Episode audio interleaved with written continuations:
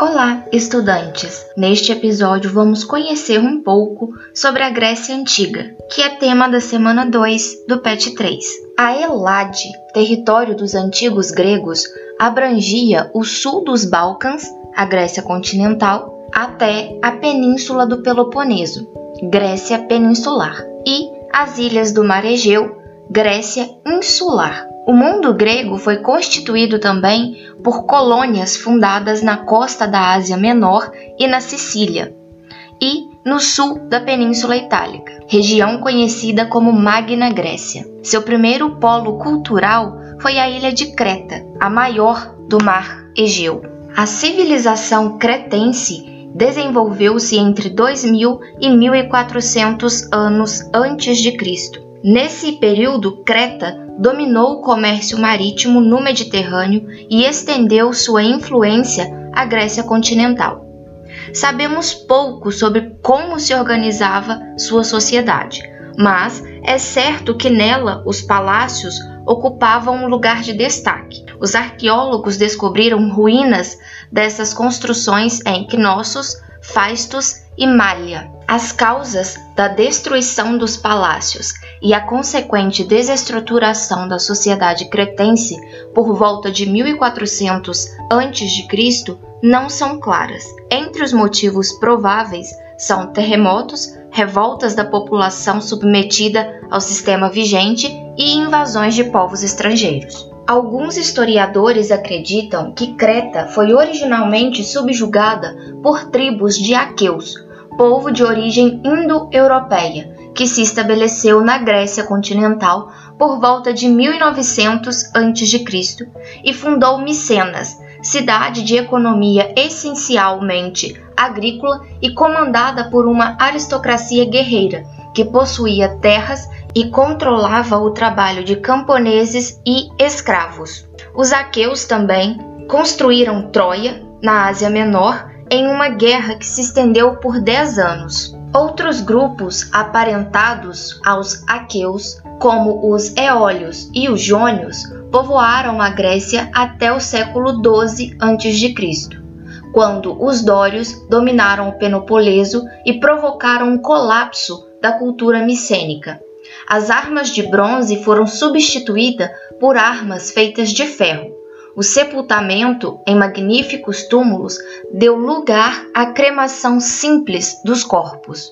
A escrita e as formas artísticas ligadas à vida palaciana desapareceram. A maior de todas as transformações foi precisamente o surgimento de uma nova estrutura comunitária, os genos, não mais baseada na centralização política e econômica dos palácios, mas formada pelos membros de uma família e seus dependentes.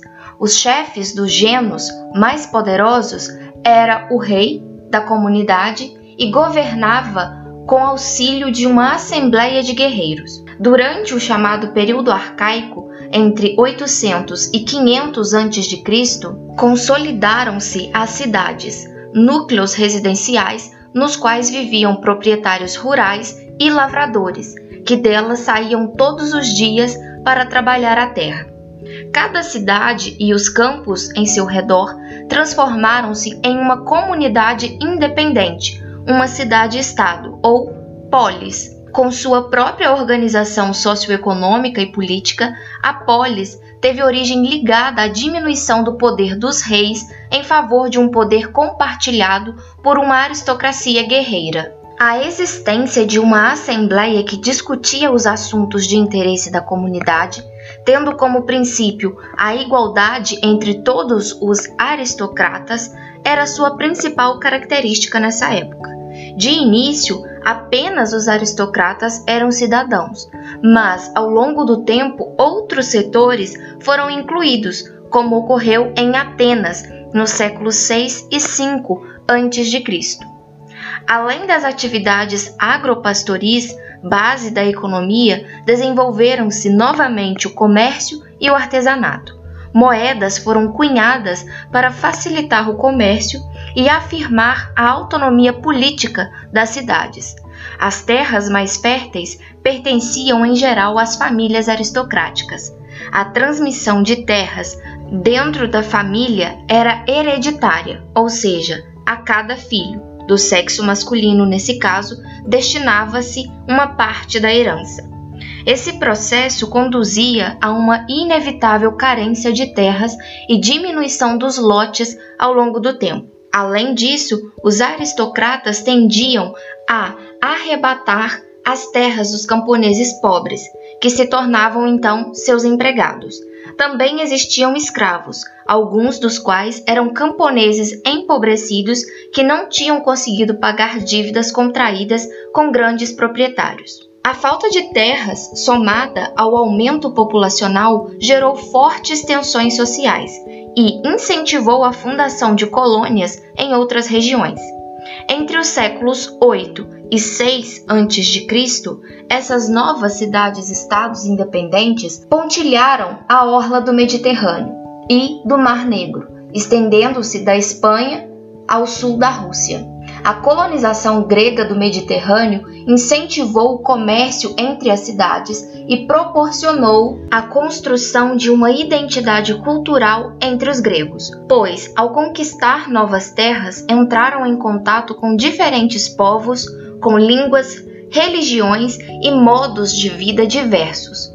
Foi essa experiência que levou os descendentes dos aqueus, eólios, jônios e dórios a autodesignarem helenos e a designarem os demais povos como bárbaros. No plano político, o período entre 650 e 510 a.C.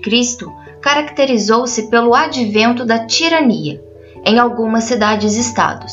Os tiranos eram aristocratas que chegavam ao poder apoiando-se nas camadas inferiores, o demos, povo, propunham-se a fim de manter o poder a atender a algumas reivindicações da massa desprivilegiada dos habitantes urbanos e camponeses pobres, como a partilha de terras e a abolição da escravidão por dívidas. No final do século 8 a.C., camponeses, artesãos e comerciantes também passaram a exigir maior participação na vida política das cidades.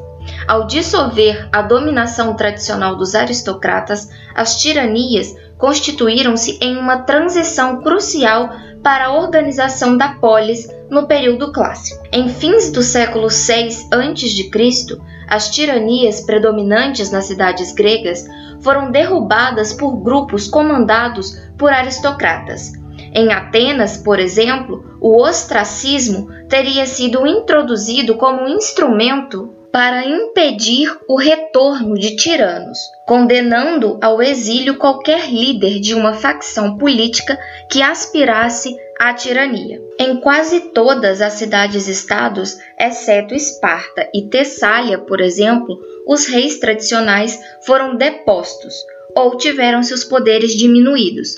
A autoridade foi retomada pelas aristocracias locais, porém em bases diferentes daquelas da fase anterior à tirania. A partir de então, instituiu-se a democracia em algumas cidades-estados. Ao mesmo tempo, a produção artesanal e o comércio desenvolveram-se, o que provocou a necessidade de ampliar as áreas de cultivo e estabelecer novas colônias para resolver o problema da falta de terra nas cidades gregas e aumentar o fornecimento de cereais e a exportação de produtos como o vinho e o azeite. Tal expansão econômica só seria possível graças à utilização de mão de obra escrava, usadas nos mais diversos setores produtivos. O escravagismo teve lugar sobretudo nas cidades-estados, onde a escravização de cidadãos foi proibida. Os prisioneiros de guerra eram usados como força de trabalho. Assim, a polis constituiu-se no foco da vida grega, ponto de reunião da população que vivia dentro e fora dos muros urbanos. Era o local onde se fazia negócios, fabricavam-se produtos, realizavam-se cerimônias e ritos religiosos. Discutiam-se assuntos públicos e tomavam decisões públicas.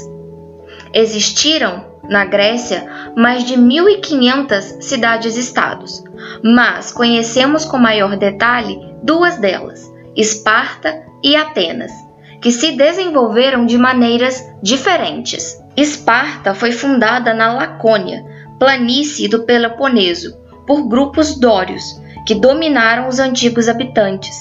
Para manter sua hegemonia sobre eles, a aristocracia dórica montou uma estrutura voltada para a ação militar contínua. A função das instituições na cidade era fazer de cada cidadão um elemento permanente do exército. Esparta tinha a guerra como justificativa e vocação. A cidade era uma diarquia, isto é, dois reis governavam ao mesmo tempo, desempenhando funções de caráter religioso e militar. Além de comandantes do exército, eram sumos sacerdotes e juízes supremos. A Gerúsia, um conselho composto de 28 anciões, gerontes, com mais de 60 anos, cabiam as decisões mais importantes e a elaboração das leis. A Apela, assembleia formada por todos os cidadãos com mais de 30 anos, tinha como função escolher os membros da Gerúsia e ratificar ou não suas decisões. Cinco éforos vigilantes comandavam as reuniões da Gerúsia e da Apela, além de fiscalizar a vida pública e econômica dos cidadãos. Podiam inclusive vetar projetos de lei. Essa estrutura política correspondia a uma sociedade hierarquizada, constituída por três grupos diferentes. No topo estavam os esparciatas ou espartanos, descendentes dos dórios, que gozavam de todos os privilégios e viviam sob rígida disciplina militar. Seguiam-se dos periecos, antigos habitantes da Lacônia, que se dedicavam ao artesanato e ao comércio e não tinham direitos políticos, embora fossem livres. Havia ainda os ilotas, escravos da polis, utilizados pelos esparciatas para cultivar as terras. Sem direitos ou qualquer proteção legal, os ilotas chegavam a sofrer massacres periódicos durante os exercícios militares, destinados a manter o equilíbrio demográfico entre eles e os esparciatas. Atenas, que hoje é capital da Grécia, foi fundada pelos jônios, no centro da planície da Ática, próximo ao mar Egeu. Em razão dos solos poucos férteis, a população estabeleceu-se próximo ao mar. Do porto de Pireu, nas vizinhanças do núcleo urbano, os atenienses desenvolveram o comércio mediterrâneo e abriram a cidade a influências externas. Atenas conheceu formas de governo como a monarquia, a oligarquia, a tirania e a democracia, além de desigualdades sociais e ásperos conflitos, mas soube desenvolver uma brilhante cultura. De acordo com o filósofo Aristóteles, que escreveu uma Constituição de Atenas no século IV a.C., a sociedade ateniense, formada por cidadãos, ou seja, aqueles que tinham pai e mãe atenienses e por isso tinham direitos políticos e terras, estava dividida em eupátridas, ou bem-nascidos, membros da aristocracia que podiam reivindicar ancestrais prestigiosos, os georgóis ou camponeses e demilgói ou artesãos, além de cidadãos, havia os metecos estrangeiros e os escravos. Mulheres e crianças tinham a cidadania restrita, pois não podiam participar da vida política. Até meados do século VIII a.C., um rei, Basileus, acumulava as funções de chefe religioso, militar e jurídico. Daí em diante, a aristocracia eupátrida fortaleceu-se. O poder passou para as mãos de uma oligarquia de nobres, os arcontes. Apenas os eupátridas podiam se tornar arcontes e, portanto, membros do Areopago, o Conselho Soberano de Atenas. Os arcontes aplicavam a justiça baseados na interpretação das leis não escritas, que apenas eles conheciam. À medida que a nobreza se apropriava das melhores terras e, consequentemente, reforçava seu poder político, os pequenos proprietários empobreciam e se endividavam. Não conseguindo pagar sua dívida, perdiam suas propriedades e até mesmo a liberdade. Gregos tornaram-se escravos de gregos ao lado de cativos de outras origens, como os prisioneiros de guerra e escravos adquiridos em mercados especializados.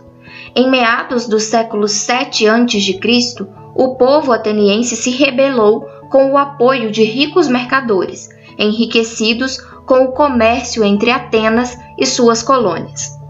A cidade foi tomada por lutas entre os demos, o povo, e os eupátridas.